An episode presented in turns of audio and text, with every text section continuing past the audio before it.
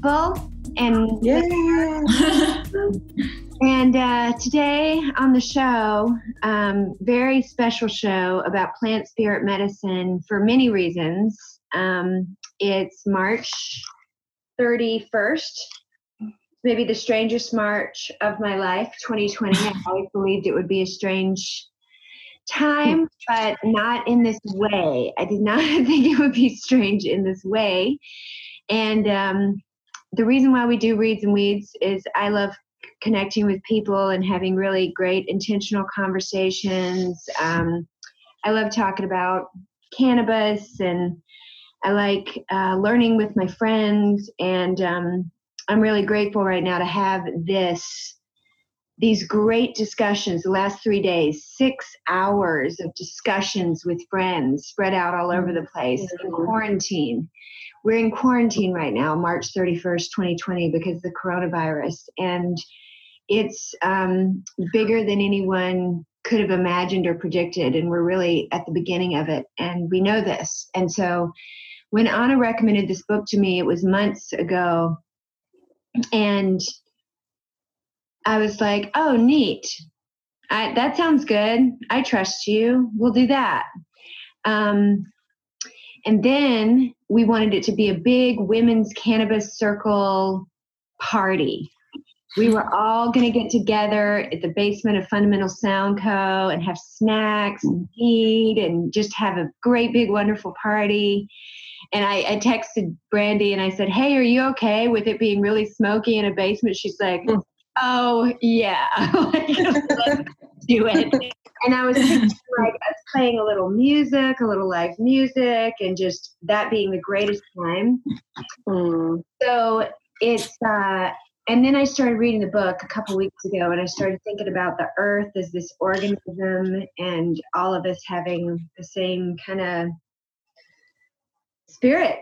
And uh and there's actual quotes in here about like you know how the earth gets sick and Mhm. knows how to heal itself. And so it could not have come at a better time for me to read this book. Um yeah so that's where we are reads and weeds Mhm. a lot of times we're really jokey and silly on the show. We probably will get there but it feels uh it feels more like just we need to talk about kind of healing ourselves in the earth. So Here's who I've got with me. I've got Anna Gamoka, who re- recommended this book, and she's the co producer of the show, and she's wonderful and talented in every way. And um, why did you recommend this book, Anna? Well, I first, I first heard about this book from a friend, and it took me forever actually to pick it up. Like probably a year after she loaned it to me, I finally got around to reading it.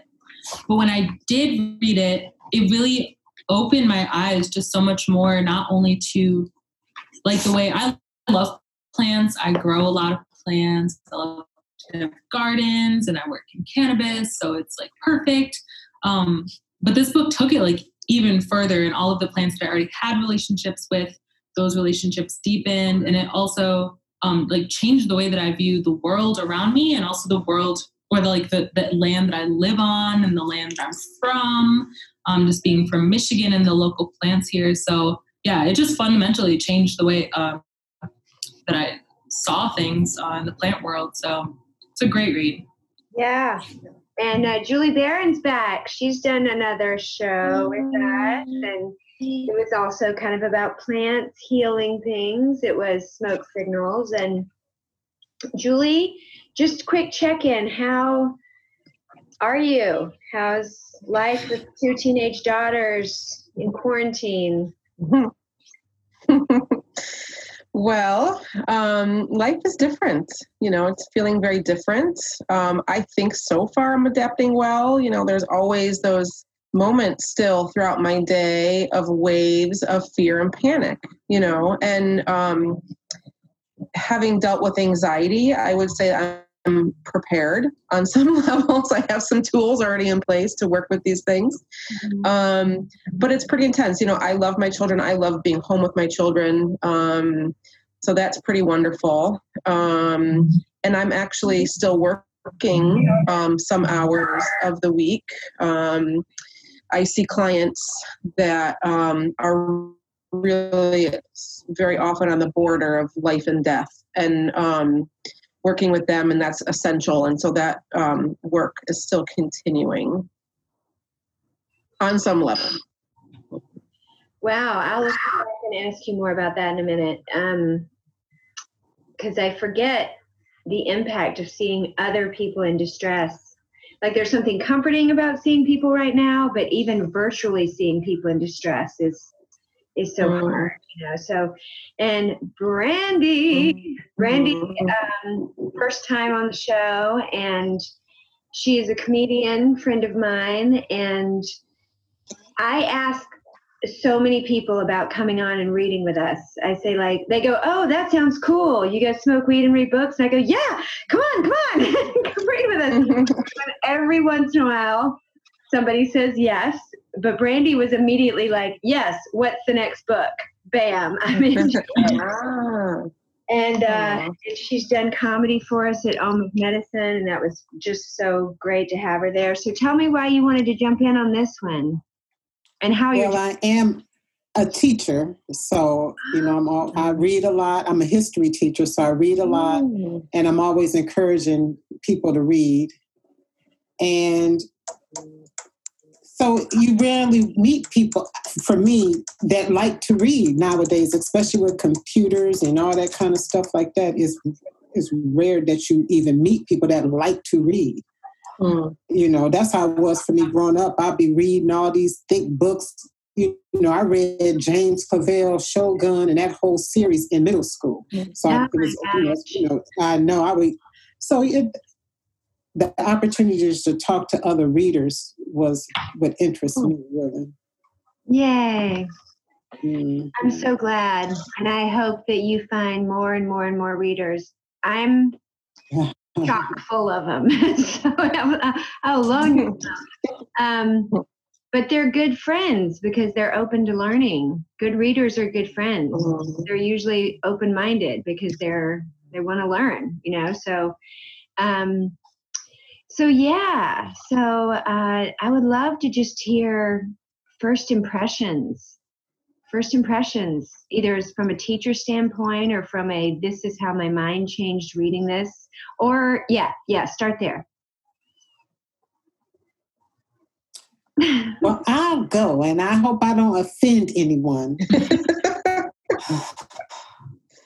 But as a historian it's always interesting when white people come across different cultures in some way they're fascinated yeah. They see the beauty, they see something, but in society, some way, somehow they always mess it up. And I mm-hmm. think that's why we have an imbalance in the world because I don't think enough white people are, are, open to what people of color have to bring to the table, even to help them. And that's why politically I think we are where we are because people of color are just fed up with white liberals who get a little piece of it, but they just mm-hmm. mess it up or something. They don't let people of color at the table, but somehow they just keep messing it up. And it, it would be nice for white people like this author to, somebody has to teach white people. Yeah. To get, back in balance. Mm-hmm. Yeah. And people I, I don't know. I think about the way I grew up. Um, I, I'm, I'm for sure that I was taught that to be suspicious of any kind of healing that wasn't doctors and pills. For sure. It was subtle, but I was taught like, oh, she goes to some kind of witch doctor. You, you, know, like even things like chiropractic and massage. My parents were extremely suspicious. And we have we have Cherokee blood. Like there's a picture of my great grandfather, full blood Cherokee wife. You know, so and and so even though knowing that that was like our direct lineage, the we were completely separate from sort of native earth healings. I was separated from it, and and so and almost saw it as like a novelty, like a I don't know. Like like it was pretend. and it blows my mind. It blows my mind. But I think if you can, well, let me ask you all this. When did you start becoming, like, I think I've talked to Julie about this before. Do you feel like you've always been open to sort of earthy, natural ways of healing? Or how young can you remember distinguishing between regular doctors and like a healer? Do you remember? Yeah, I grew up, my parents were like pretty religious. So even like yoga was like from the devil and like all of these things. But I feel like even like in high school and like as I entered into college, I've also never liked going to like the doctor. I feel like, I don't know, I've just never liked Western medicine and like that approach. So I feel like anything homeopathic was a lot more appealing to me. But then also just like getting results, you know, from like, you know, all sorts of different plant medicines. Um, including like cannabis and other things. But I feel like lately, especially, I've met a lot more people um, in like my spiritual journey and like my health journey that have been a lot more in tune with different plants and the way that they work and the spirits and the way like those plant spirits can help different um i don't know different like illnesses um, of all kinds. So I feel like that recently has really changed. Like my my friend Luciana and take daily, and it's like subtle differences, but you really do notice like on different levels. You know how. Wait a minute. Wait a minute. Luciana, Luciana, musician Luciana. No. Oh, okay. Well, so, okay. So I missed the sentence that you said right before Luciana. You were saying her especially. Yeah, yeah. Um, she's a friend of mine who does Reiki, so I'll go to her for like Reiki healing, and she does energy work. But she also has been, you know, working plant medicines and making remedies, and uh, you know, for people to take and like, you know, it's been really powerful. Yeah, yeah. So I want to keep talking about this, but I feel like I should talk. This is the book, Plant Spirit Medicine by Eliot Cowan and this is uh, the story basically the, the format is really loose. Like it's his story meandering biographical journey of how he came to know he could be connected to plant spirits um, and how he ended up meeting his teachers and leaders over years and years and years and finding out about their journeys. And just sort of the casual way he talks about healing um, through dreams and through just understanding plant spirit is so wonderful like um mm-hmm. because i there's not like shazam look at my magic it's just this mm-hmm. matter of fact like i see these nettles and I know that they're good for mosquito bites because the plant communicated that to me. And I, when I was reading it, my first couple of thoughts were just, I want, I want to be better at, I want plants to communicate with me. I want to know that I'm being oh. communicated with, you know? I, I prayed about it. The first night I read the book, I just prayed about it. I was like, okay, oh. we have, there's that piece at the beginning where he's talking about how you have to ask the plant to help you. Mm-hmm. And then I went for this big long walk around Ypsi and I walked through Riverside Park and I was just looking at every kind of there's not much out there. it was still winter. I was like, where are mine? Which ones are mine? Because this is where I live and where are they? Are they in the arb? Do I need to go a few blocks away? Are they in the backyard? Like, where are the plants that are trying to tell me something? And what am I supposed to hear? You know. So I'm mm. curious. Um, have y'all? Do you? How well do you feel like you can? You know, talk to your plants. I guess. I have to say, this is a new concept for me. So um, just sort of the, the taking in of this concept. I mean, learning from plants is not a new concept for me, right? I, um, I consider that sort of part of my life's work, but this is a different level of learning from plants, right? um, this is that, like you said, of the, the thought of, first of all, the plant coming to me. That was one of the things that this book stated about you know how do you know if the plant is really good? Well the plant's going to come to you whether that's a dream or you know some type of lucid dream or something the plant will come and, and that's the sign. And then the other part about that was that there would be places that may come to you too like where you may find that plant that may come to you right? So having to like sort of really be open to that concept i can honestly say i don't recall having well in my dreams. I actually have not had any plants yet, yet come to me. And I'm really excited about this opportunity, this new way of thinking that I will be open at least to understanding potentially a place and or a plant that may come and speak to me in a dream or dreamlike state. Mm-hmm, mm-hmm. Yeah. Yeah. Brandy, how about you? I just, I just remember always growing up you know, black folks working roots on people. You ever heard that term? Somebody working roots on. Yeah. So that part was something I grew up with. And you know, when you walk through Gallup Park, sometimes the wind blows some of these trees. I always remember listening to that sound like it. And you know, we always had the term of somebody coming to you in their, your dream. You, we, somebody would say, "Oh, somebody visited me last night and you know that person been dead for years that was also very mm. common so this book just kind of put it all together and just showed me what it's like again for a white person to come into the world of people of color mm-hmm. Mm-hmm. i uh i wonder because i feel very comfortable with like remembering my dreams investigating my dreams feeling like my dreams are teaching me the next lesson things like that Mm-hmm. Um, and grew up kind of around a lot of farming and growing and things like that, but it was for a more like I I know if this peach is ripe. You know, I know to cut that branch off for pruning, stuff like that, you know, but not just for healing.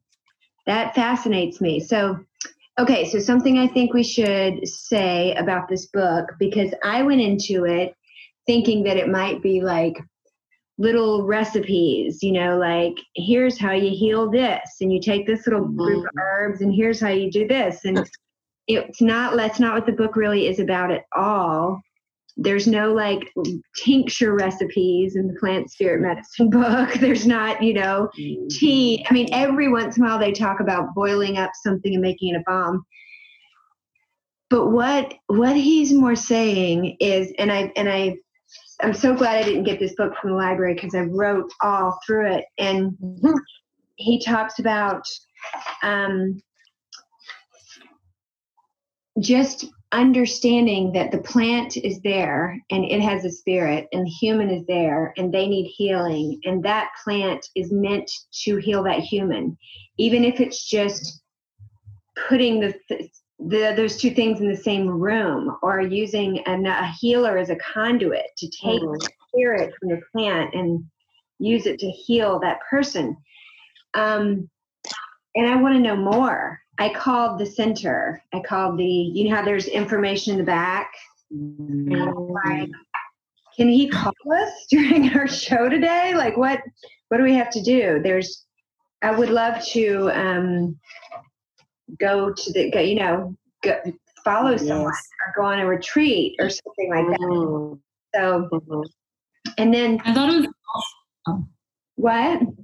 Oh, but also about like receiving from the plant, but also I liked just like the emphasis on like giving back to the plant too and like learning how to like ah, right. have that because it really is like a, a, give and take, like a two way yes. street, like being open to the receiving, but then also like thanking the plant for what is giving you like in complete sincerity, you know, which I mean, for some people might even be hard, you know, to like, I don't know, because I think that's where maybe some of the healing is often lost is in that like all right this is like for me and it's you know i'm gonna take this and i'm gonna yeah. you know, harvest it and get what i need out of it and then hopefully i'll be straight that'll be, mm-hmm. that'll be it you know mm-hmm. um, but a lot of that giving back to that plant as well yeah So have have any of you had an experience? So with the trees, Brandy talked about the trees and the noise, but with a knowing a certain mm-hmm. plant could heal you of things. Oh, can't say like I've had knowing it would heal me of like a specific thing, but I actually had like a really profound experience, like multiple experiences with irises. And it came after I read this book and I you know, I had read it not too long before I started having these experiences, but someone drew like a card for me and it was an iris. And I did more research on my own and it was all about like being a messenger and um, a like connection between like the spirit world and heavens and down here on earth, which is interesting for me because um, I'm a musician and I'm an artist, so I'm a communicator. Um, and I really feel like you know there's a bigger purpose in that. So then the iris being messenger and the rainbow and the connections with all that. So then I went to Colorado and I was having like a psychedelic experience um, climbing a mountain and I came across this like entire like path full of like irises all over, just like hundreds of wow. really like profound for me. But it was like it totally fed into my experience um, you know, from the psychedelics I was using as well. And uh, yeah, it was just really powerful, like taking that message in from yeah. the plant, like the plant. Yeah. Oh, what were you saying, Brandy? That we, uh, my mother's always made dandelion wine and uh, mosquito something from plants. So we always had jars of stuff made from plants mm. for as long as I could grow up. I don't know the spirit part connected to it, but that was those things worked better than things you bought from the store. Oh yeah. Well, I, I feel like I grew up with. uh, we were very much a garden. You know, we had a garden. We grew fruit. We, you know, it was everybody was growing things, yeah. but it was for it was toil. You know what I mean? It was for food. It was to like make pickles and can the corn and you know do those kind of things put cucumbers away or whatever and uh, this is more it, it's it's such a mystical so so here's my example um, in the last i don't know decade or so uh, the the way i interact with cannabis has changed so much and one of the things I realized is I started, I don't know, about five or six years ago, thinking like, is everything greener than it used to be? and I realized that I used to not look at plants with such wonder. And now when I drive mm-hmm. down the road, I mm-hmm. almost have to pull over because I just can't even handle, especially Michigan in the fall. I just can't yes. even, I can barely, I almost like keep driving off the road. Yes. and it, and it's like this overwhelming beauty that I've never seen before. And I almost felt like, has it changed, or have my eyeballs changed, like the cone receptors in my eyes? Like, what is different? Mm. And I started realizing that if I've smoked cannabis, then there's this communication through the plant that helps me recognize other plants. Do you know what I mean? Mm, yes. yes. Yes. I, that plant is teaching me to pay attention to plants. It's going, look, yes. look, yeah. look at all this green, look at all this life. This is abundance. Mm-hmm. This is mm-hmm. moisture. This is beauty. You know, it was just like it was waving at me. And mm-hmm. I feel like that is a very, I mean, that's an ingested, breathed in kind of thing. It isn't just being in the same room. But mm-hmm. But do you know what I mean? Can you guys relate yes. to that? Yeah. Absolutely. I, I really um, I relate to that 100% because before you even said that, I was thinking cannabis is that wonderful plant that welcomed me in mm-hmm. and um, and showed me so much. I, I my joy for cannabis, my passion for cannabis got me learning about all plant things on every level. Mm-hmm. and it opened up my awareness to how plants grow and what their needs are. And i mean so many different things. And i totally agree with what you were saying shelly absolutely. And i want to say how thankful i am for cannabis for um, pulling me in in that way and and showing me so, something that you know I, I was not in my awareness before then I think that's so interesting you say that too, because cannabis especially especially is so like kind of magical like that that mm. we use it often enough and we keep coming back to it often enough and we want to go deep and like receive those benefits that like we can have a relationship like that mm-hmm. with yes yep mm-hmm. Mm-hmm. yeah oh yeah it's magic. It's such magic.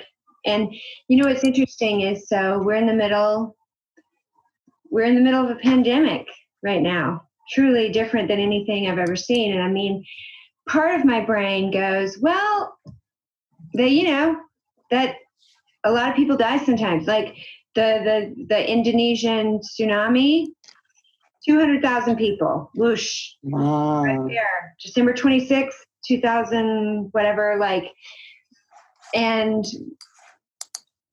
earthquakes and you, you know where it's devastating and also species like mm-hmm. you know something will tear through a, a crop and like 10,000 trees will be lost and mm-hmm. and when it's that it seems like other like that's over there it's contained mm-hmm. It's not sweeping across the planet the way it is right mm-hmm. now Mm-hmm. It's like, oh, that bad thing happened over there, or it happened to that one small population. I'm glad I'm not in that small, tiny population that lives on the side of that mountain. Yeah. Um, but now that it's like kind of all over, I feel like the reason why this book is so important right now is because we remember that we're so vulnerable and that what the earth produces is really all we've got for sure you know? Mm-hmm. it just is. Like if we don't have the water and the trees and the plants like nothing else matters at all do you remember do you remember in the book it said that we don't we need the plants but the plants don't need us yes that we're like parasitic to the plants yes. actually yeah yeah Oh yeah, we're that's so true. Yes, we're like surviving on this organism, and we're acting like we're not also vulnerable organisms. Like I think we can mm-hmm. look at other organisms and go, that tree looks like it's about to die, or that crop looks like it's not going to make it. But like we're mm-hmm. a crop also that is needing to be healed. Like totally. And there's so okay, if you guys wrote things in your book and underlined things, feel free to get those out because I have some. Um, when he's talking about right at the beginning of the book, he's he's talking about um, you know he's just proposing the idea. Might it not also be worthwhile to consider our relationship to plants? the most striking thing is that we need the plants, but they don't need us. We, we, we're utterly dependent on plants for fuel, shelter, clothing, medicine, the petrochemical cornucopia, and food. Even meat is made out of plants. In mm-hmm. contrast, plant communities do just fine without people. We offer plants nothing but suffering. There is some karmic rebound here we're devastating forests and the foundations of vegetable life, soil, air, water, and solar radiation. This is not only murderous, but also suicidal. Under the circumstances, the continued generosity of plants towards our species is absolutely remarkable. What makes plants so generous? What makes us so brutal? Somewhere along the way, we lost the experience of unity. We live our lives propping up the pathetic lie that we are different from everything else. This is a lie because the same awareness shines in the heart of all things.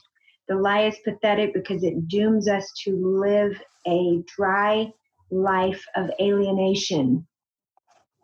Whoa. Mm. oh my gosh. So, this idea of the karmic rebound and the lie that we're mm. from other organisms is like I've been wrestling with this like what is is it just the ego part of a human is that the big separation where we don't think we're in a karmic balance and imbalance with the rest of the Mm-hmm. organisms of the world is it that our what's in the way or what do you think why do you think we can't see Mm, that's such a good question. I definitely think ego is um, is a big part of that, but um, I don't feel like it's the whole picture. I really don't. But I don't know what the rest of that is necessarily. I feel like it's the um, and I think they talk about this in the book. I believe I know I've been reading about this other places, but it's about that. Yeah, it definitely was in this book. It's about looking at things from a non-dual perspective. It's about looking things as if you're not your own separate individual, but you are part of this ecosystem, right? This ecosystem is part of this earth, is part of the yeah it's the it's the us uh, you know the solar system. It's part of the galaxy. You know, and extends outward and yeah, yeah, exactly. Um, and this real, this human, for whatever reason, you know, and and that's what you're asking. What is that reason? You know, but that separation that, that's causing a separation.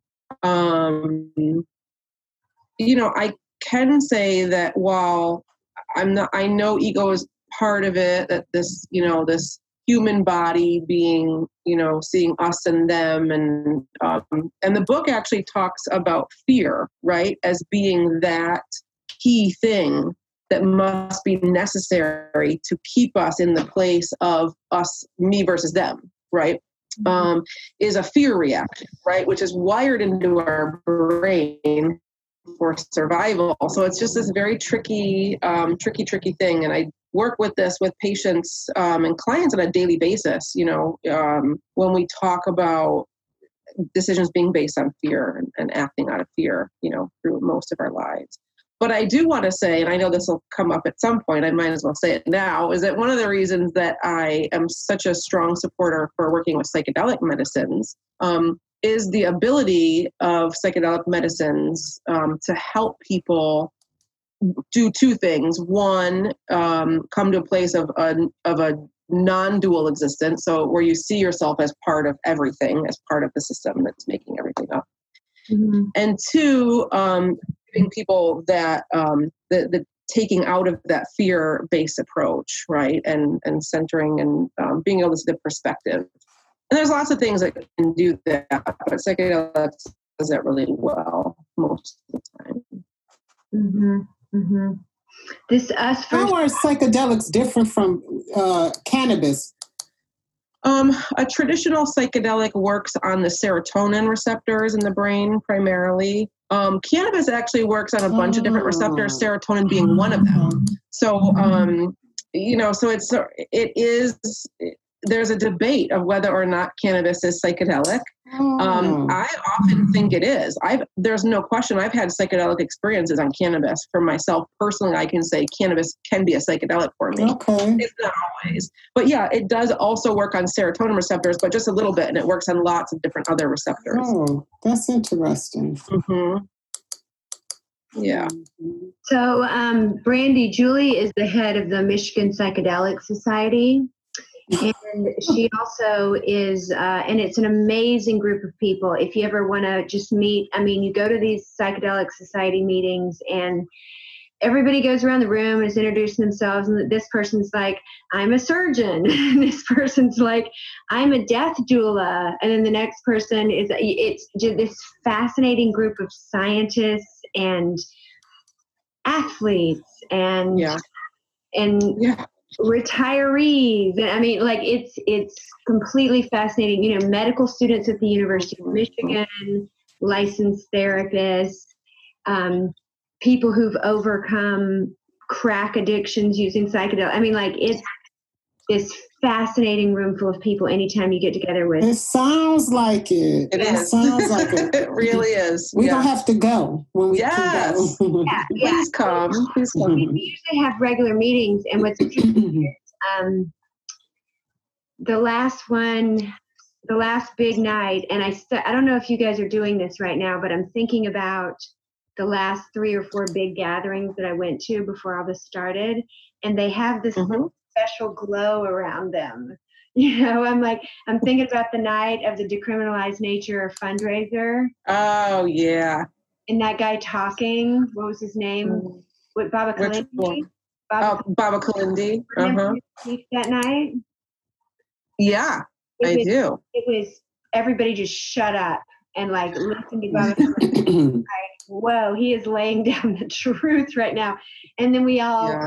Hung out together and we listened to music and then we went and and we shared joints at the Yellow House and it seemed it seems to have this like buoyancy and glow around it right now, just like that Yes, Bernie absolutely. Day, Anna, when I think about that Bernie Day, same. Oh. Oh yeah, There I know. Yeah, How many thousands of us were together in the Diag that day?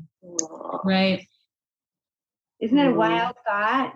Right now, we're like not four of us or four of us can't get together right now. That day, Yeah. there was thousands of us. Mhm. It's such a wild feeling. Okay, this is what happens sometimes with Shelly. I just start wandering off. well, I do want to talk about one thing in particular in the book that was really awesome. Um, one of my favorite parts was when I began reading. Like he has, um, for those you know, who talks about his relationship and just from a world perspective, the relationships with fire and metal and earth and wood and water. Um, Yeah, yeah. and that like when i went through that section it took me a really long time for some reason the first time i read this book uh, like i had to read that section like two or three times because i just would forget and stop reading it but i would go through one at a time and have like really powerful experiences with each one but fire especially and i know that um well that i'm getting i'll be getting off on a tangent but um Oh, yeah so it was like winter time at the end. Those the Yeah. questions. Yeah. Okay. Okay. Okay. I'm with you. I'm with you. Yeah, so I was reading through the fire part and I hadn't really ever just thought about like the connection with fire as like like some warmth that I really really needed in my life at the time. And I believe it was like winter time and it was just kind of like gross out. But I specifically remember my roommate and I started like a little fire outside just trying to shake things up. It was like before I went to work and we had this fire and I was like reading parts of the book and we were just like talking about the relationship and um, I don't know, just really like connecting with fire in the same way that maybe we connect with like some of the other plants we've been talking about today. And for the rest of the day, like I was so warm. Like I was so like I was like all day and I was so like never really maybe gone through and like thought about a lot of the things that he was asking, especially in the questions, um, as just a way to like really go deeper into the experience um, with fire and with water. Um, so that was really, really cool because I had never, I literally felt like on fire that day. It was but just that symbolic representation of things in our lives too, like warmth and like burning things, um, things that need to be released into the atmosphere, you know. Hmm. You know what's interesting is I want to read it again now because I'm realizing that I would read the chapter called Fire, but I wouldn't, and then I would read the questions at the back, but I, I don't think I. So the story. So what's great about this book is he is t- it's it's just full of stories of people that he's encountering and either how they were healed or how they you know he went he met this woman he had heard about. Then she told him this story about driving along the side of the road and seeing a tree and she needed the tree. And then she knew her husband just pulled over and she got it. And then she went to the store you know like the way plants call to people and he keeps meeting these people throughout his life so there's all these little stories. I think i was so into little stories that i didn't connect them to the chapter because there's like the fire chapter and the water story. I need to go back and Uh, I think I need to go back and do that because um, I was so interested in how he explains the healing of like here's this person and she was she smelled this way and her skin was this way and she was she had no energy and she her digestion was Mhm. terrible and and then he invoked the spirit of the foothill penstemon you know it's like what wait how Right. did you know that how did you know what that is how did you know that was Mhm. her and then what happened did you just think about it did you touch it did she eat it like i want to know everything about it and then Right. so Yeah. He also he is sure to say and almost every teacher in here and this is such a wonderful thing to understand that i think right now our culture i feel like is really primitive because the way we treat healing will be like here you go take this Yeah. pill that should do it it's like it doesn't take into consideration all the way so every time there's a healing in here it's very personal the plant's relationship Yeah. personal. He said he does when so every time in the, in this book when somebody says, "Oh, tell me what you use that for," and the and the Mhm. response is usually like, "Oh, that's a silly question." The plant will just tell you what what to use it for, or and, yeah. Right. Mhm. so it's so This uh, reminds me of the first moments that I was reading this book, and I didn't know. I thought it was mostly going to be about like psychedelic plants. I really didn't know, but um, the first thing as I started reading the book was that um, the part where at the very beginning he says um, it. It's the relationship with the plant, and he says something about I made the relationship with the plant. The plant became my friend, and I asked mm-hmm. it to offer healing to this person. Like and he talks about you know where the scientists come and they try to find those compounds and you know they take them to the the, the, the plants take them to the laboratory and they try to pick them apart and say oh this is the active compound and put it in a pill and make money off of it when it has nothing to do with that. He was like it's that i asked my friend the plant to do a favor for me and heal this person or you know or to listen to what the plant's wisdom or whatever it was and i was like oh this is going to be good. This, this book is going to be really good with a complete Mhm. shift of mind. Right? And anna uh, anna you were talking about that before we even started recording where you were like all of a sudden now it just took my mind and completely shifted it like Yeah. Because like kind of like and it's it's just different. It's just like you see all of the roots and you see all the ways the plants are connected. It's like when we learn about the mycelium network and all of a sudden you're like Mhm. just thinking about how you know 30 feet below you is like this you know Yes. entire connection. Um so yeah, it it definitely um shifted the way that I saw a lot of things. But I think also a lot of it is being in tune enough to have a relationship and to want a Right. relationship with the plants and with all life on that on that deep level it, it's in a way like yeah it's like a very intimate thing you know and i think that especially the second time i read it when i was like having that experience with fire as i read it and having that experience with water as i read the Oh, water that's part good. that really made a difference yeah. Yeah. yeah. That would be good to read it when you're around the, the Yeah, elements of that chapter, Well, you know. from, from water i learned you know one of the most like profound things for me like as an artist which was that like that flow like when that water begins to flow when those tears begin to come like that is the release and that's the time to like catch that release and transform it uh, through art for me personally so like i said i've had some really powerful experiences just from reading this book and i like the way that he categorizes everything uh, in a really unique way Hey, I, I'm so excited. Mary Walters is here. So, hi, Mary. I'm so Hi, excited. Mary. Hi, how are you?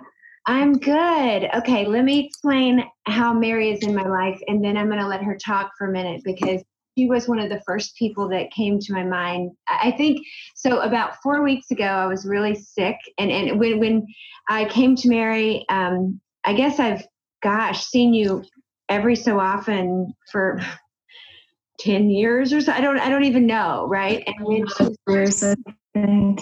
what's that A lot of years. It's been a while. Yeah. 20 years so someone suggested that i go to mary because i i thought I had ADD and I thought my digestion was weird and I thought I kept falling asleep while driving and I had all these weird allergies and it was just like I was trying to heal big things. And my friend Nanny Maxwell introduced Okay. me to Mary, and she has your little bottles of essences all lined up and I would spray them over my head and she would go, "Well, this is because she noticed an imbalance in me because I travel and fly so much." And I would be like, "What? What do you mean?" And she said, "Well, you go to her and she I feel like she described you as an intuitive, clairvoyant plant healer or something." And I'm like, okay, I love that. I believe in it, and sure. And so the first time I saw Mary, and, and I'll actually just explain the last time because this is a very important time because I was feeling so run down and so out of sorts and stressed out. And over the years, I had had all these supplements, just random supplements, and now I'm looking at them all on my shelf. Like, what do these even do? I don't know why I bought this thing that I thought was going to heal me, but I put them all in a big, huge paper bag and I took them to Mary. Mary touches my skin and she touches my head and and then she goes over and she starts feeling all the herbs that she's got, all the plants that she's got in her office, drawers, and drawers and drawers of them. And she basically takes all these supplements and and shoves like 95% of them to the side and says these aren't really doing anything in your body. Mm. Just little round pills you know? But these things are probably helping you balance. And then and in the last three weeks i guess i've been doing it's maybe been about a month now mary since you gave me the new little regimen.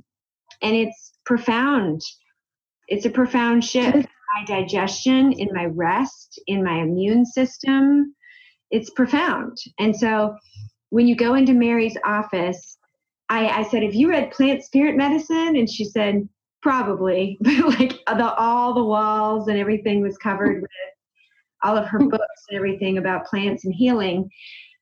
And she told me she had just gotten back from a journey kind of all around the country, I think, right? Where you were looking at native plant species and, and learning about it. Am I am I hearing is that the story? Yeah. Yeah. So tell me about tell me. So I hope that was a good enough introduction for you. Um, and I asked her to come on because I want to hear about your plant medicine journey. Okay. Well, um, I I'm in love with plants. I mean, plants have been really my life. I've been um, I'm a gardener, an herbalist.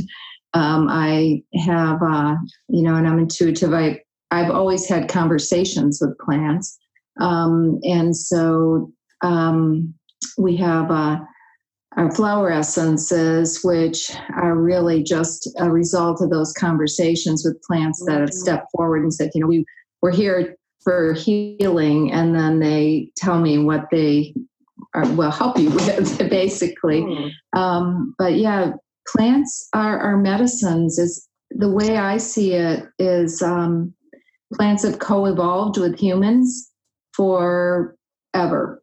You know, we and your medicine is always right there. It's not something that um, it, it's like the, the the plants that are growing in the cities are helping city people. You know, there are obviously you can't harvest plants in places that are toxic, but there are plants here that are helping us. You don't have to go to the mountaintop, you know, in a remote place to really find the medicine. The plants are always there. And I think that native peoples and earlier peoples understood that. They had a much greater relationship, you know, with the plants. They weren't just a substance that they were eating or or um, using for medicine. They were um, they were really recognizing that this plant, you know, these plants are giving to us and and uh, the plant were recognizing that when Native Americans were planting, and I, and I think many cultures, when they were planting their seeds, they would put it under their tongue. And the reason, and then plant the seed. And the reason for that is not so much to moisturize the seed, which I'm sure that helps, but you're actually giving your DNA to the plant. So the plant knows what you need. And I've heard about that. Yeah, so so that I think that um, you know we really need to return to those those um, that relationship that we have um, unfortunately just lost. You know, in so many different ways. We think of plants as things. You know, we think of our herbs as things. They come in plastic bottles with, you know, and they, they don't look like medicine to us anymore. They don't look alive and um, I say, you can take your herbs that way. I take herbs that way, you know, many times.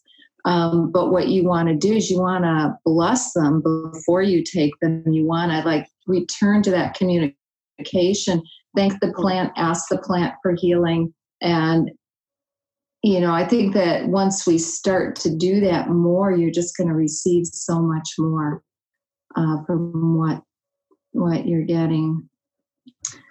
With the um, with our with the flower essences that that really is the um, a, a, flower essence is not an essential oil. An essential oil is where you take you know thousands and thousands of plants and you um, distill them down into a tiny bit of oil and those are very powerful but um, they are but a flower essence is almost the opposite a flower essence is the energy or the spirit of the plant. And so you're using almost none of the plant. You you basically ask permission from the plant, and you um, you know what how we do it. I'll, I'll just explain how we do it. Um, we travel, um, and we've always had this way of traveling with our family where before we um, before we take off, and then again every day we ask where should we go? you know, how should we get there? Which road should we take? And and then you you continue to ask that like throughout your travel, throughout your day, you know, so you end up in the right places. And um, we have eight children, so it's you know it's worked out really well because we're always ending up in the right places at the right times and um, with the flower essences, then we've been asked to um, sometimes make an essence. And that will, you have to, you know, um, have all your stuff together. You have to go out to the place wherever they tell you to go. And then, um, and we usually don't even know what we're going to make an essence of. And they'll find the plant for us and they'll say, this is it, you know, and, and the plant. And then you sit and pray with the plant. And um, it's really, a, it's how you're collecting that essence is through a um, is through the prayer, but through through water, where we've collected water from close to the plant. Usually, sometimes we bring in our own water when we're in the desert, you know, and we know we're not going to find that very easily. But um, and you collect the you know some of the flowers from the plant and you put it in the water and then as the sun rises, that comes into your crystal bowl with the flowers, and you are able to, um, the, the plant energy goes into that water. And so that's a flower essence, then, you know, um, mm-hmm. and it's usually takes a few hours of that with a prayer. Then you you ask when it's done, and uh, when it's done, then we can decant it. We we take it then and we um, we decant it with about 50% alcohol. Uh, we have organic brandy that we actually go out to a farm in Colorado, um, a biodynamic farm, and they make it for us. So um, everything in the process is very pure. And uh, but then what happens then? Um, through that prayer, I've received all the information about what that plant is going to be helpful for. And so then um, the you know and, and that's that's really the key thing because if you're not getting that information you're getting you're getting something wonderful i'm sure but um, the information is what is going to help other people because then they know oh i can take that when i'm when i'm angry i can take that you know essence you know when i'm distraught when i'm uh, when I've had a terrible loss. Um, and uh, my dog has to come in here to join me. Um, so, anyway, yeah, I don't know if this is what you're asking me to talk about, but this is what I do.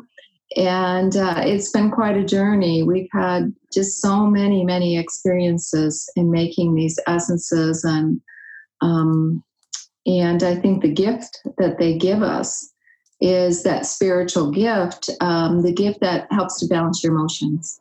Um, mm-hmm. And plants have always offered that to us. I think that in earlier times, we wouldn't have to take little bottles and little drops of tincture uh, under our tongue um, because we were just in nature all the time. Mm. Um, but because we um, because we aren't anymore at all, we, we're living, you know, in in very well now quarantined, but very, you know, uh, very much away from nature in our houses and our cars and our office buildings. And uh, we just get these little glimpses of nature. And even so if it's city nature you know there's a lot of concrete and and uh, other things around too. So so it's a way for nature to continue to help us and continue to support us. And and i believe that you know we're not um, we're not here by ourselves. We're here as, um, you know, part of this earth with all of the support around us. And uh, that we just need to get back to that in every way we can. Um, yeah. And that's exactly what we were. I mean, this is, I don't know how recently you read this book, but you're like in this book. This is exactly what this book is about. It's well, I'm, I'm going to tell you the truth. I've actually I've actually never read the book. My husband did. it's, but it's like I, I, when he told me about it, I, he said, "Well, this is just you, Mary." You know? Right. Said, it really is. It, it's incredible. Yeah. So, so if you mm-hmm. can, if you can put words to it, when you say they call me or they tell me what they need, what is that like? Mm-hmm. Been something that you just knew from a young age, or did you have a notebook with you and you got sensations, or did you have a dream, or how do you get to know? What is the sensation of getting to know a plant? Uh, I, yeah, yeah. I, I've been talking with plants and, and animals and nature for since I was a little tiny girl. Um, but and you know some I, I didn't really know that it was unusual or this is but it's definitely gotten more profound you know now um and i even look at the the first flower essences we made in the writings and i see that you know they're short eh, relatively i mean they're maybe a I don't know, half page long or page tilled information I'm getting now. So obviously there's there's been either I'm a better listener or I, I don't really know, you know. But, yeah. but I think with all of this though, I think what I want to say to other people is that there is definitely some um, learned skill. And it's not like I'm saying I'm this special person and no one else can do this. There, what you have to do is you have to just start listening. Just start recognizing this is real and um, these i'm not just making this up. You know i've got a million stories about you know that can show you that i'm not just making this up because there's you know so many things will start happening. Um, and then yeah sit sit with the plant sit with the tree just just um, start to meditate with it and see what happens. Um, journal, you know, write down impressions. And if it's just a few words, that's fine because that's a start. I, I do believe that this opens up, the skill will open up more and more. Um, I know that um, little children frequently are doing this and they frequently see auras. And if they're not told by some somebody that that that's not true, you know, or um, they'll, it'll continue. And I somehow Mhm. escaped a lot of that. That's not true because I, I don't know, you know. I think what was interesting in the book is he he also said, I'm just a regular person. I don't have any special powers or Mhm. abilities. But I think the fact that he was open and willing to learn, that seems like you have a similar story. Yeah, and I- and I think that it's um you there's definitely a honing of your skills. Mm. You you have to work at it. I mean, I've been I've had a a practice for oh probably just over 35 years and um you know where I've seen clients and helped them with their health issues um and you know i'm just so faster and able to recognize things and feel things you know because i'm, I'm putting my attention there. And if you're not putting your attention there then it's really not going to change. But if you Mhm. are and you work at it and, and it's important to you and you recognize that this is it's important i think that we get back to this on planet earth you know that we we get back to our you know all this nature that supports us and we we start to get those relationships right again Yeah. Amen.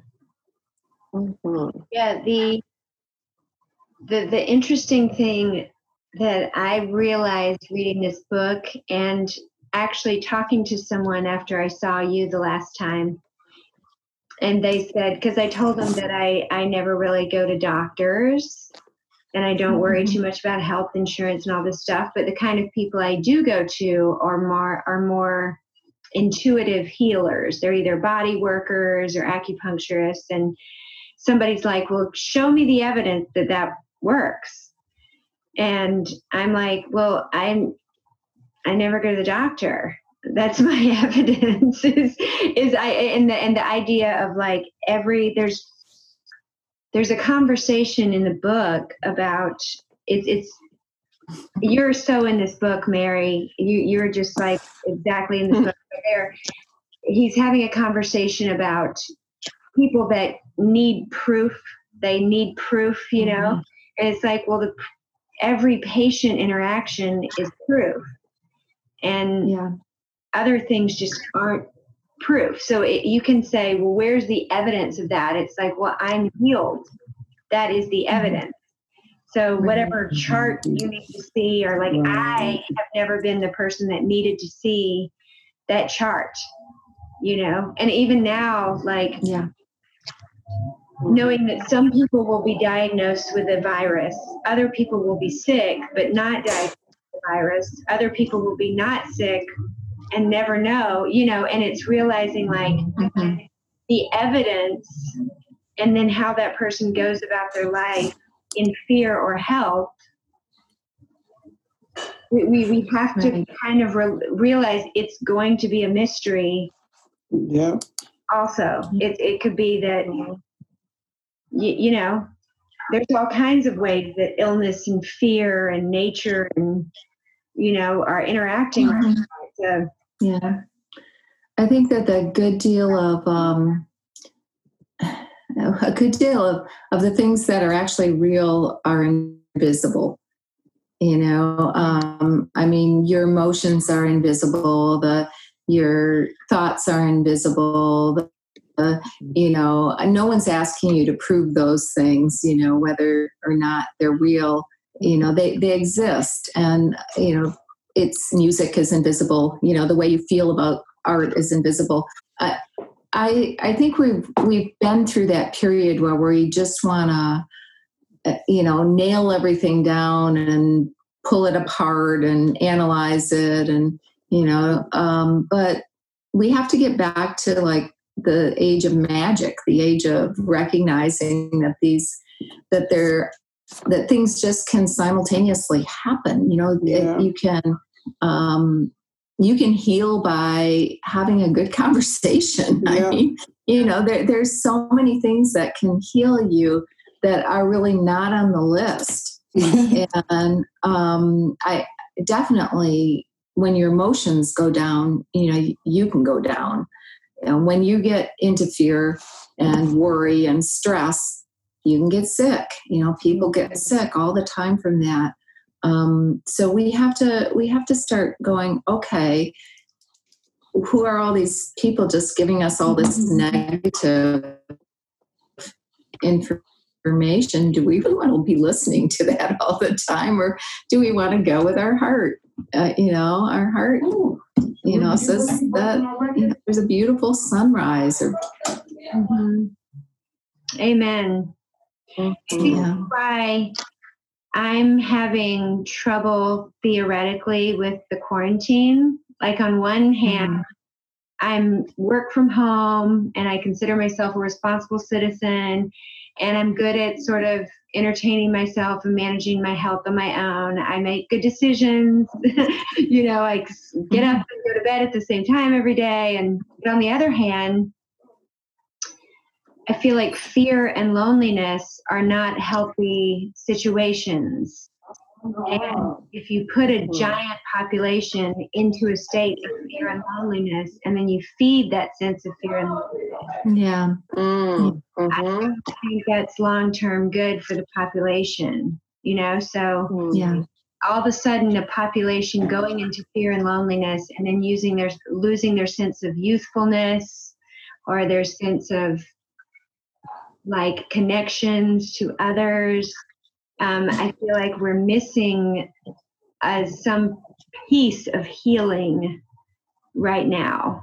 You know, like there's the yeah. actual germ part, but then there's the spirit soul part. And uh, Barry, I don't know if I've ever asked you before. Do you know Shanasi Rose? No. Yes. So I had this experience with Shanasi that just popped into my head that is now reminding me that I have had experiences like this. I was in this like you know this women's group and we met on Monday nights and we and we did these ceremonies together and in one of them um, I always this whole year I was having sore throats and neck pain and.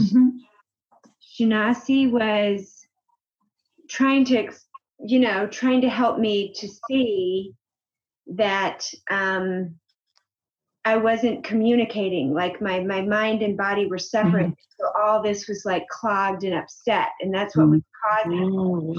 And other people were going, uh, "You need a decongestant, and you need um, to put your head over steam." And Shunasi was going, "I think there's something that you're not expressing." And because you're holding it in, it's like this is all sore and clogged. Right. not going to be right until you free up this part of your body. And I mm. felt like I couldn't get there and I couldn't get there. Then we had kind of a a group journey where we're all laying around and we beat a drum and we, you know, she burned things around us and we all laid down and closed our eyes and we went into like a dream state with Shunasi going, you know, leading us into kind of a meditation. Mm-hmm. Went into a dream state and then she sort of brought us out of it and we were all told to like draw our journal. And my drawing was this very specific like me camping next to a river or living next to a tree by a river and sort of like a grandmother spider that was connected to all mm. the stars communicating with me and communicating with the water and Mhm. I woke up and I drew it all out and and Shunasi came up to me and said, Did you talk to grandmother spider? and I was kind of like, Yeah. And she goes, Yeah, that was nice. Like she just I had a Mhm. dream. She came up and asked me about the like it was no big deal. And I was like, oh, okay. And what I Mm. realized was at that time in my life, I was working so hard. You know, I was just like, everything about work. No, everything was about my mind and nothing was about my body. And Mhm. I, I couldn't express what I thought because of the situation I was in. And it took this sort of spirit journey, dream state to basically let me Hmm. know that I, my soul and physical self were split and that I was in a need to express that wholeness and I couldn't figure it out and I kept getting sick. And it was just this, I couldn't, anyway, that's one of my sort of spirit healing stories. Mhm. I was trying to cure a sore throat, but what it was was like my body being disconnected from my spirit and my, Yeah. yeah. Yeah. I think that, you know, you go back to indigenous healers, they always recognize that first and they recognize the the the spirit connection. It's not just a physical thing. You know, we're not and we are have been taught that, you know, we have this these physical manifestations, but they have nothing to do with our spirit. you know, they have nothing to do with with how you're living your life or your um, I mean, you go to the doctor, they never ask you that. You know, they're just, No. it's just, Well, and something else in the book that um, that stuck out to me was about um, a lot of the stories that he was giving were about um, issues with the land that you're living on, or you know, came to my mind, you know, issues with the water that we're ingesting on a daily basis, and these these factors that are even outside of our control that happened before we got there are currently happening and we may not be 100% involved in but on some levels we are and you know Mhm. and just the complexity of the whole picture that that, Mhm. that painted for me just on a completely different level that um I guess I've thought about on a smaller level as we hear, you know, often from Native Americans about us being on their land. You know, I used to live in Boulder, and there, I don't know if anyone's familiar with this. They they talk about Niwot's curse. Niwot was a chief of the of the um, group that lived there, and they talked about what you know with the white people coming and and what they did with the land and. And they talk about it all the time, like, "Oh, that's Niwot's curse," you know. And it was just really interesting because um, so I've had that concept on some level, but really starting to see it a little bit more clearly um, from this book. Yeah.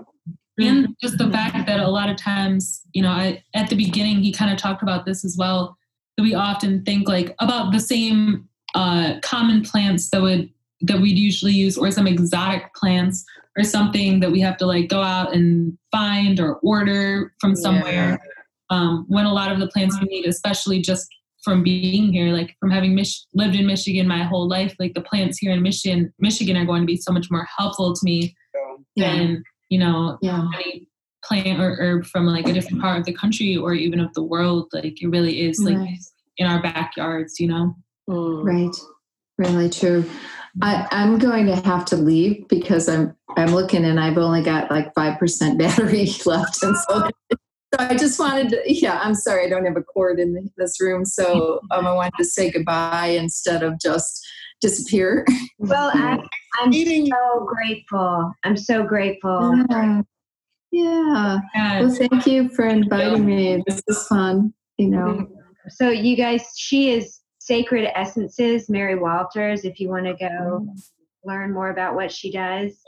And thank you. Awesome. Yeah, there, there's a lot of, uh, you can go to our website, sacredessences.com or Great Lakes sacredessences.com either.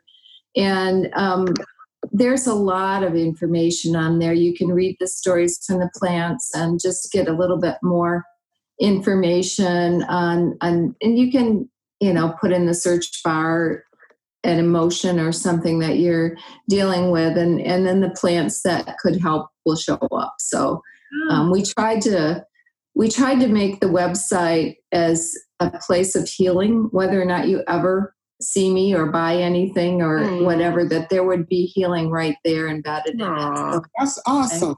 That Yeah. is. so anyway okay thank you for You. inviting me Bye, Mary. Yeah, you guys take care all right all right Um, bye-bye Right. So I have to tell you that Mary, you know, she'll she'll she's got these great big drawers and there are little jars in them with little things in the jars and like touching them and then she'll look over at me and then she'll touch and then she'll touch the jars and she's not selling anything out of these jars. She's just kind of Mhm. okay, it seems like this thing is out of balance and maybe you need to make this right physically and maybe, you know, the end and the first time I saw her, I was still in that place of going, is this pretend? You know, is this pretend? But that was an era of my life when I was trusting more healers and just oh. believing what doctors said that wasn't helping, you know, like, and it was kind of the era of my life where I sort of really lost trust about Western style medicine, mainly because of the spiritual element, you know, of it. Um, geez, I'm going to see if I can do this. There we go. Okay. So, yeah. Yeah. Hey, did you guys remember reading Chocolate Candles in here? Chocolate Candles? What is, what is that? Is that a thing? Have you heard that before? He said mm-hmm. he lights a chocolate candle during a couple of these ceremonies, and I'm like, what is that? I don't remember that, but I want to know. I don't remember that either. Is hmm. he, you know, he he'll say like, and then I had to make an offering of chocolate candles, and I'm like, hmm. chocolate on is that melted chocolate? Sounds really wonderful really wonderful. I thought something else um, was super cool too. Um, so in the second part of the book, because I thought it's just another thing like connecting the earth and the earth's current state to this book too. But um, he has a quote in here on page 97, and he says, From our first day to our last, we conduct an intimate relationship with Mother Earth through our mouths. As an organ of eating, our mouth is an extension of our stomach, and so our stomach keeps us connected to Mother Earth.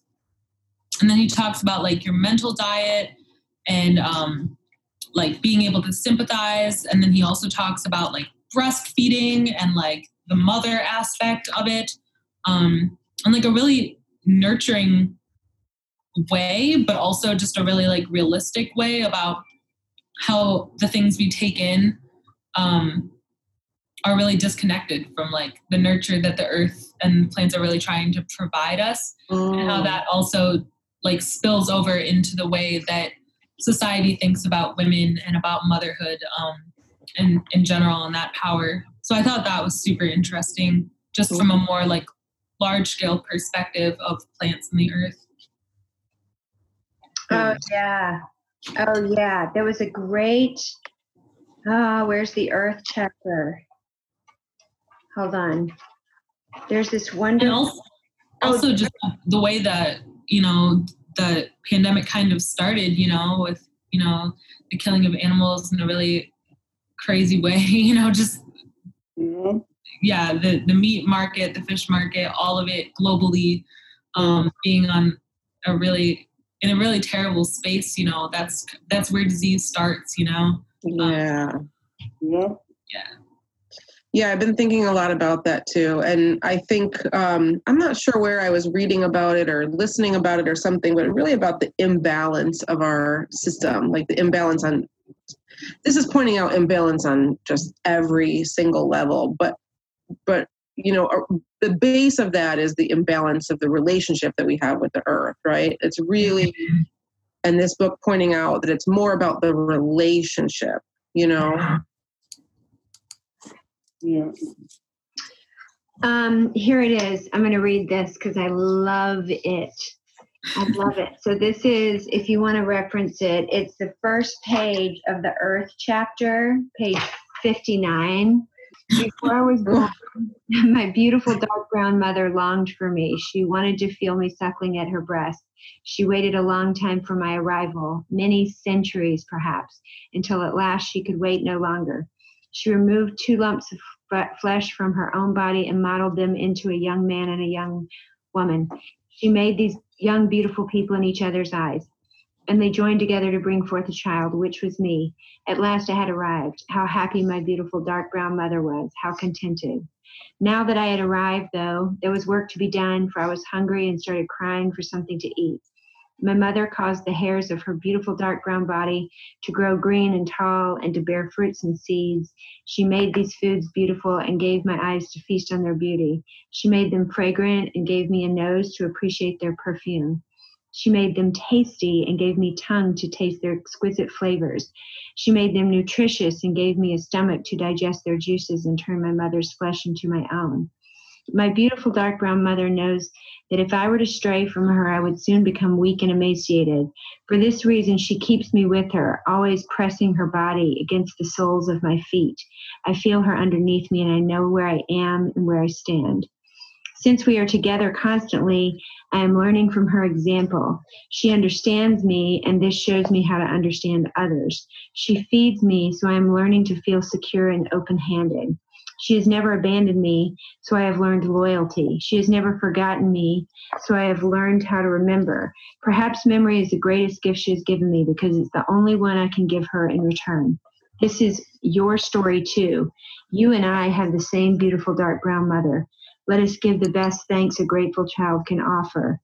Beautiful dark brown mother, we remember you with love. Isn't that beautiful?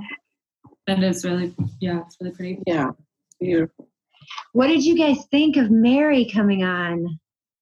amazing. It seemed like the book was almost about her. Oh my. God. Like, Yeah. it was just Did this book get you thinking about people? I wonder because as I started reading this book, I thought of my daughter. Um, because all of a sudden I started understanding a lot more about what she's doing with plants. And I never really understood what she was doing. And so I just kept thinking of her the whole time. And that sounds like just like this woman, Mary. Did you guys all have like somebody in mind? I mean, obviously, Shelly, you probably were thinking of Mary since you Well, know of her. Mary and Shunasi. And Shanasi. And actually, you know, Diana Quinn. That's who I think of is Diana Quinn. Yeah. Mm-hmm. I, um, it's interesting because those when she was talking about the plant essences, that's exactly what I was talking about before. Where Luciana, my friend, has been making. Oh yeah, you did say that. And- Yes. but I've never heard of anyone else really doing that.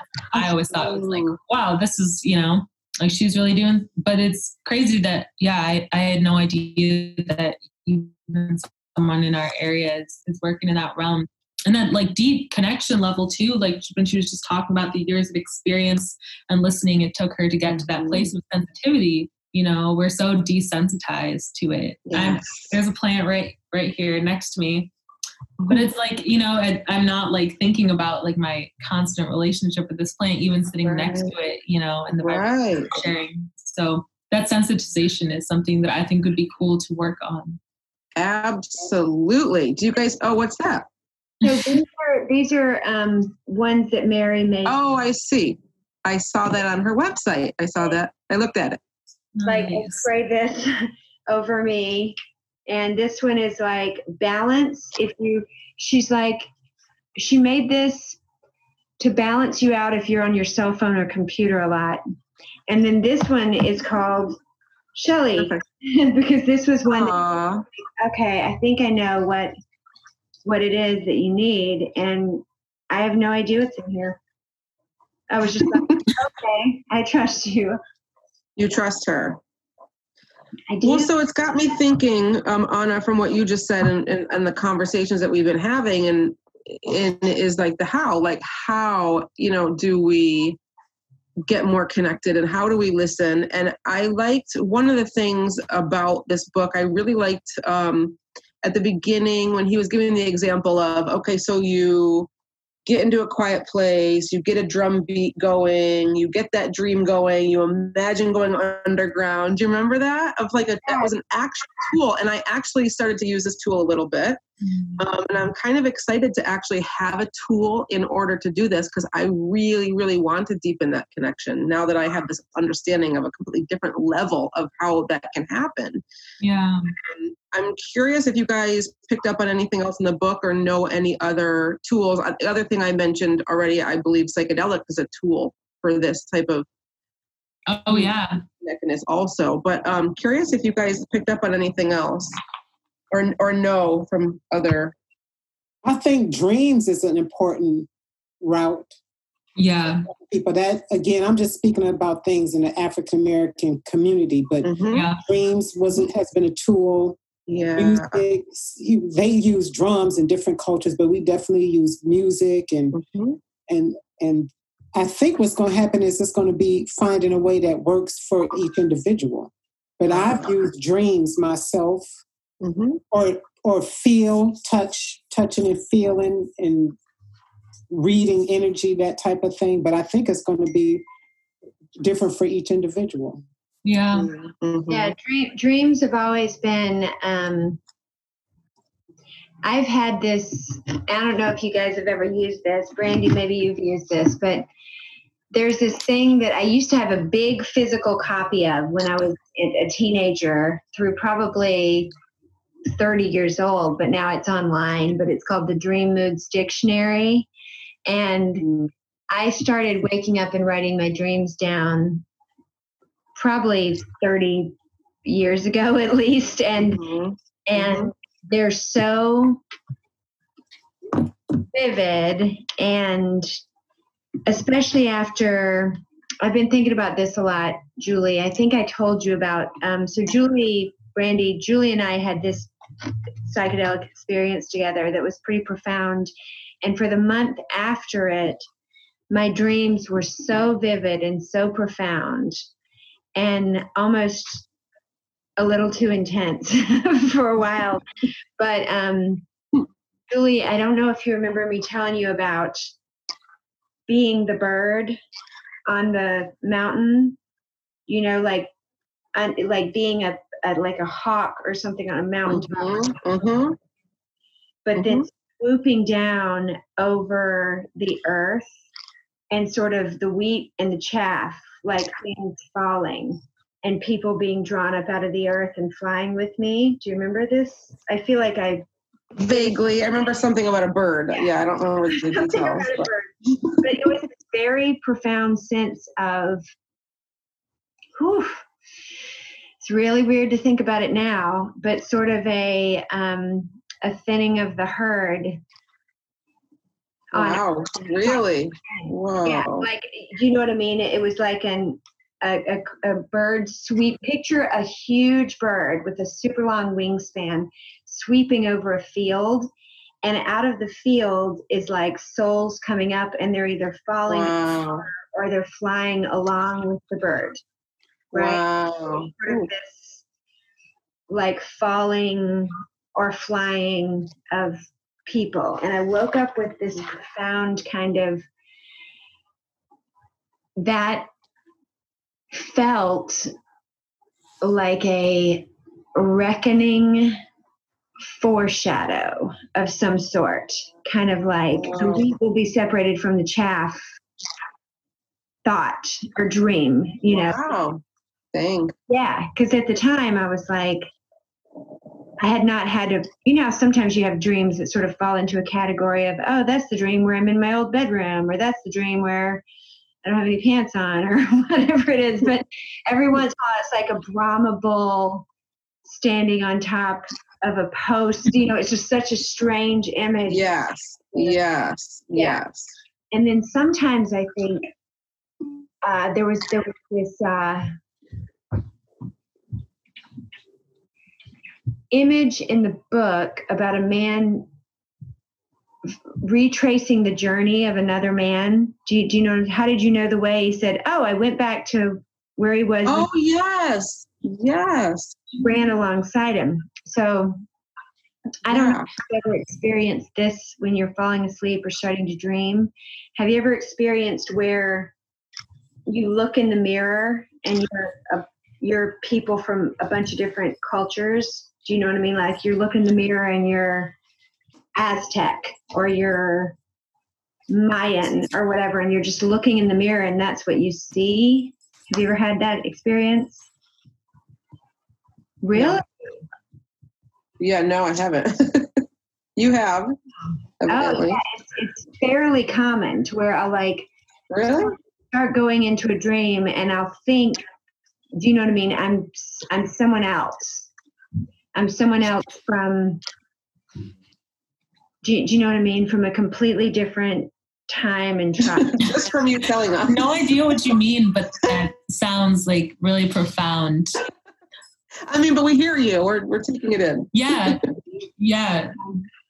well, I mean, but just those the fact that like those dream experiences can lead us into just answers um or solutions that we may have never even imagined you know and and other life experiences too you know Yeah. um yeah i think that you know i'm re-inspired by like talking about this book to try to have some plant experiences um in my in my dream soon so i'm gonna try to start manifesting that Yes. I know. I wish I'd asked Mary, or maybe you Too. know, because in the winter, or like right now, when you walk around outside, there's grass and there's trees, but I felt like I need to trust more that what I need is nearby.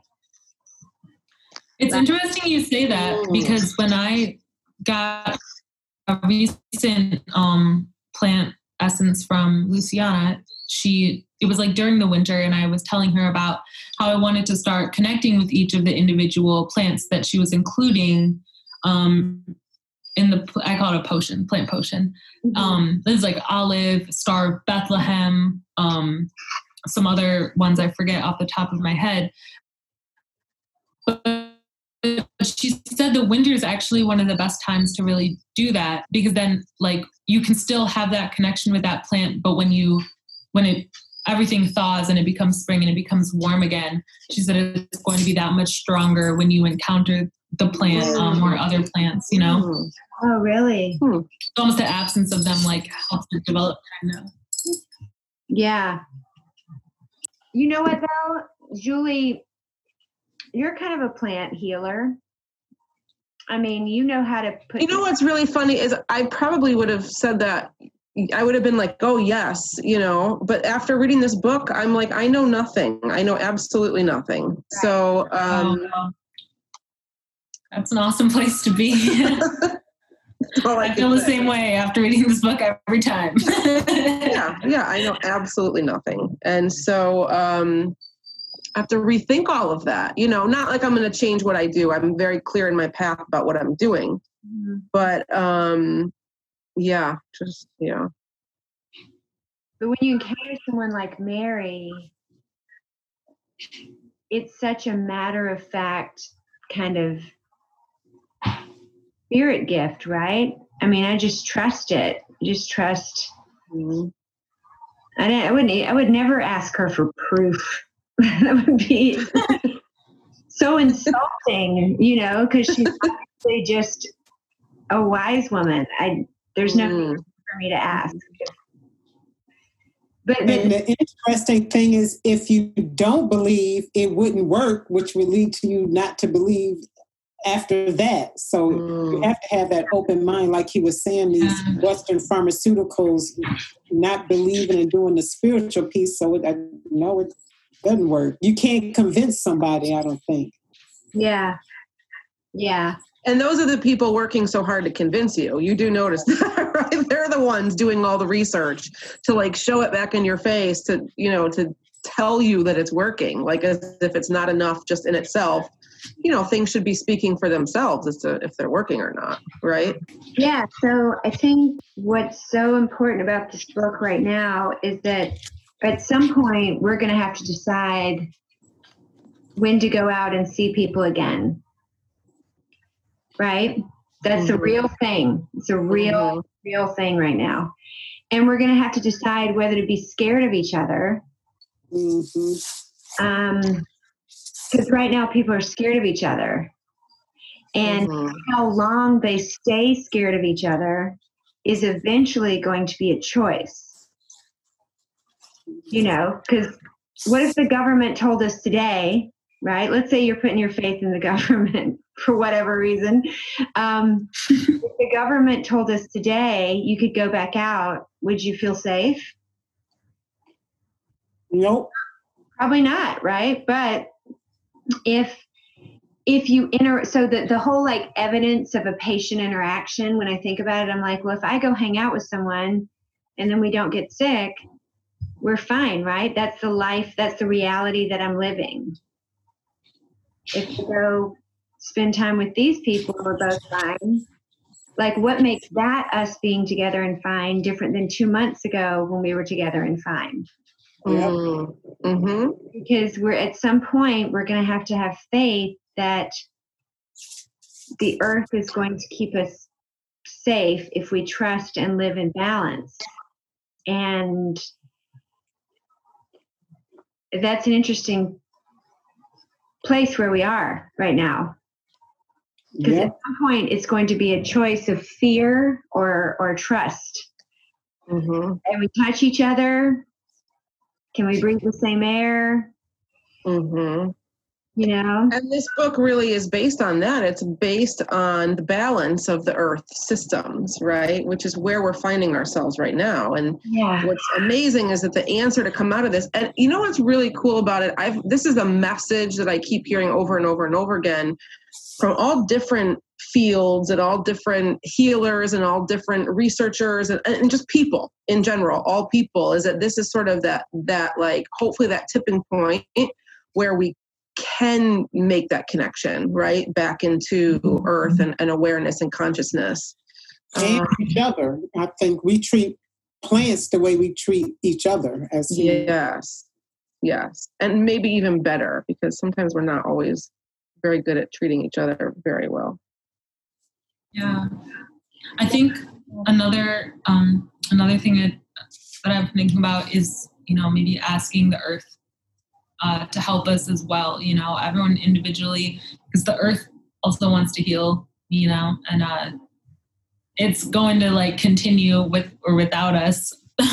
Mother Earth is not going to stop just because yeah we're on some weird ego trip, like as a as a um, as a population. But um, yeah, I think the earth could offer us like a lot of healing. I think there's a lot of you know that giving and and asking and receiving and uh, all of that interconnectedness that would really make the situation a lot better.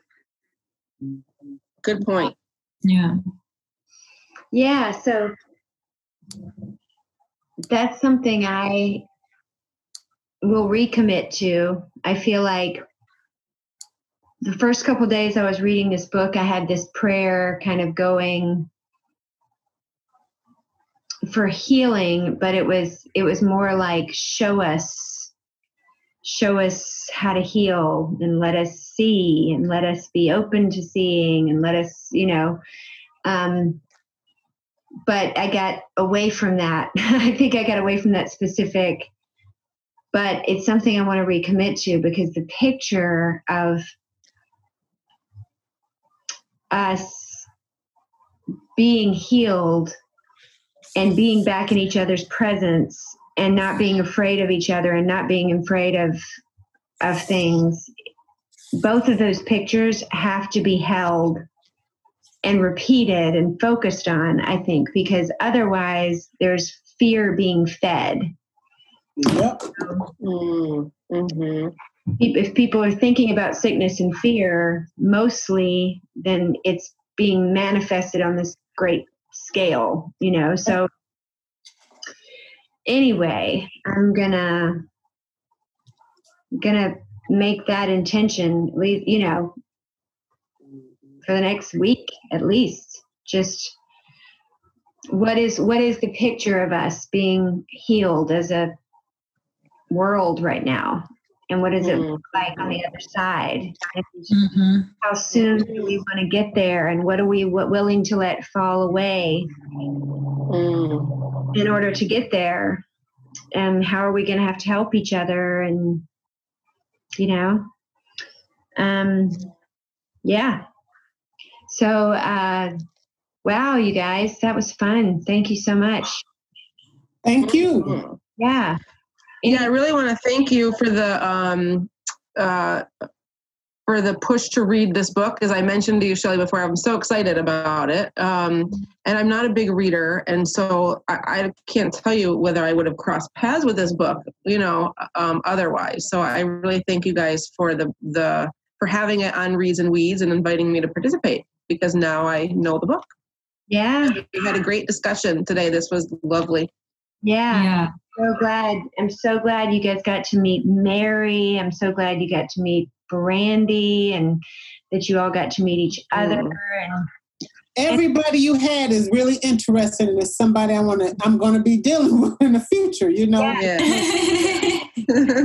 it's, it's, this is what I love about doing this. Is last night I had me, my friend Brian Cox, who edits a, a legal journal, and uh, he just wrote a mystery that got put into best mysteries of 2020 or something. It's really interesting, kind of sci-fi, near futurism, cool shit about a anyway and then my friend chris who's been doing the show with me i've known her since the fourth grade she lives in uh, in boulder and my friend lauren who lives in chicago and is a publisher for the national restaurant association works in the sears tower downtown chicago.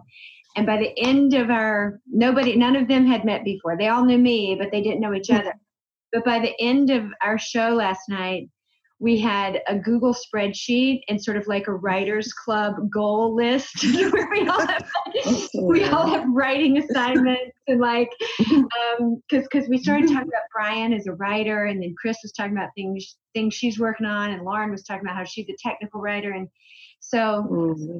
this uh this is a dream come true for me having these little pockets of interesting people talking to each other and getting to know each other it's a dream come true. And uh, sometimes I like I do it as a podcast because really, um, I think I tried for years and years to say let's get together in little pockets and have intentional conversations. And nobody is as responsive.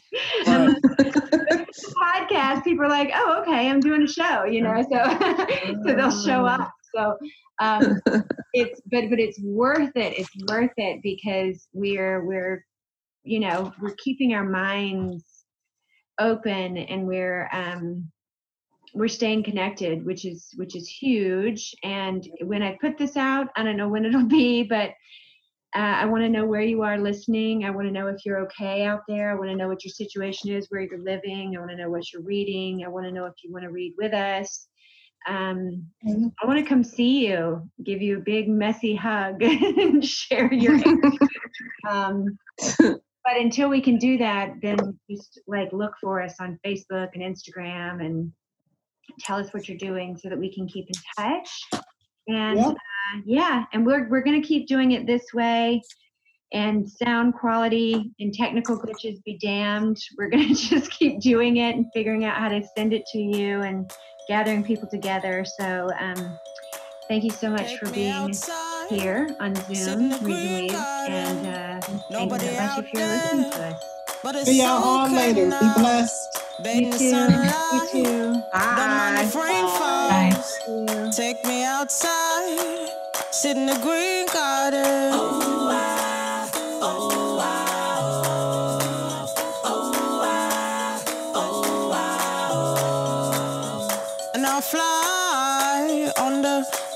wings of a butterfly, high as a treetop, down again. Putting my bag down, taking my shoes off, walking the carpet, a green velvet.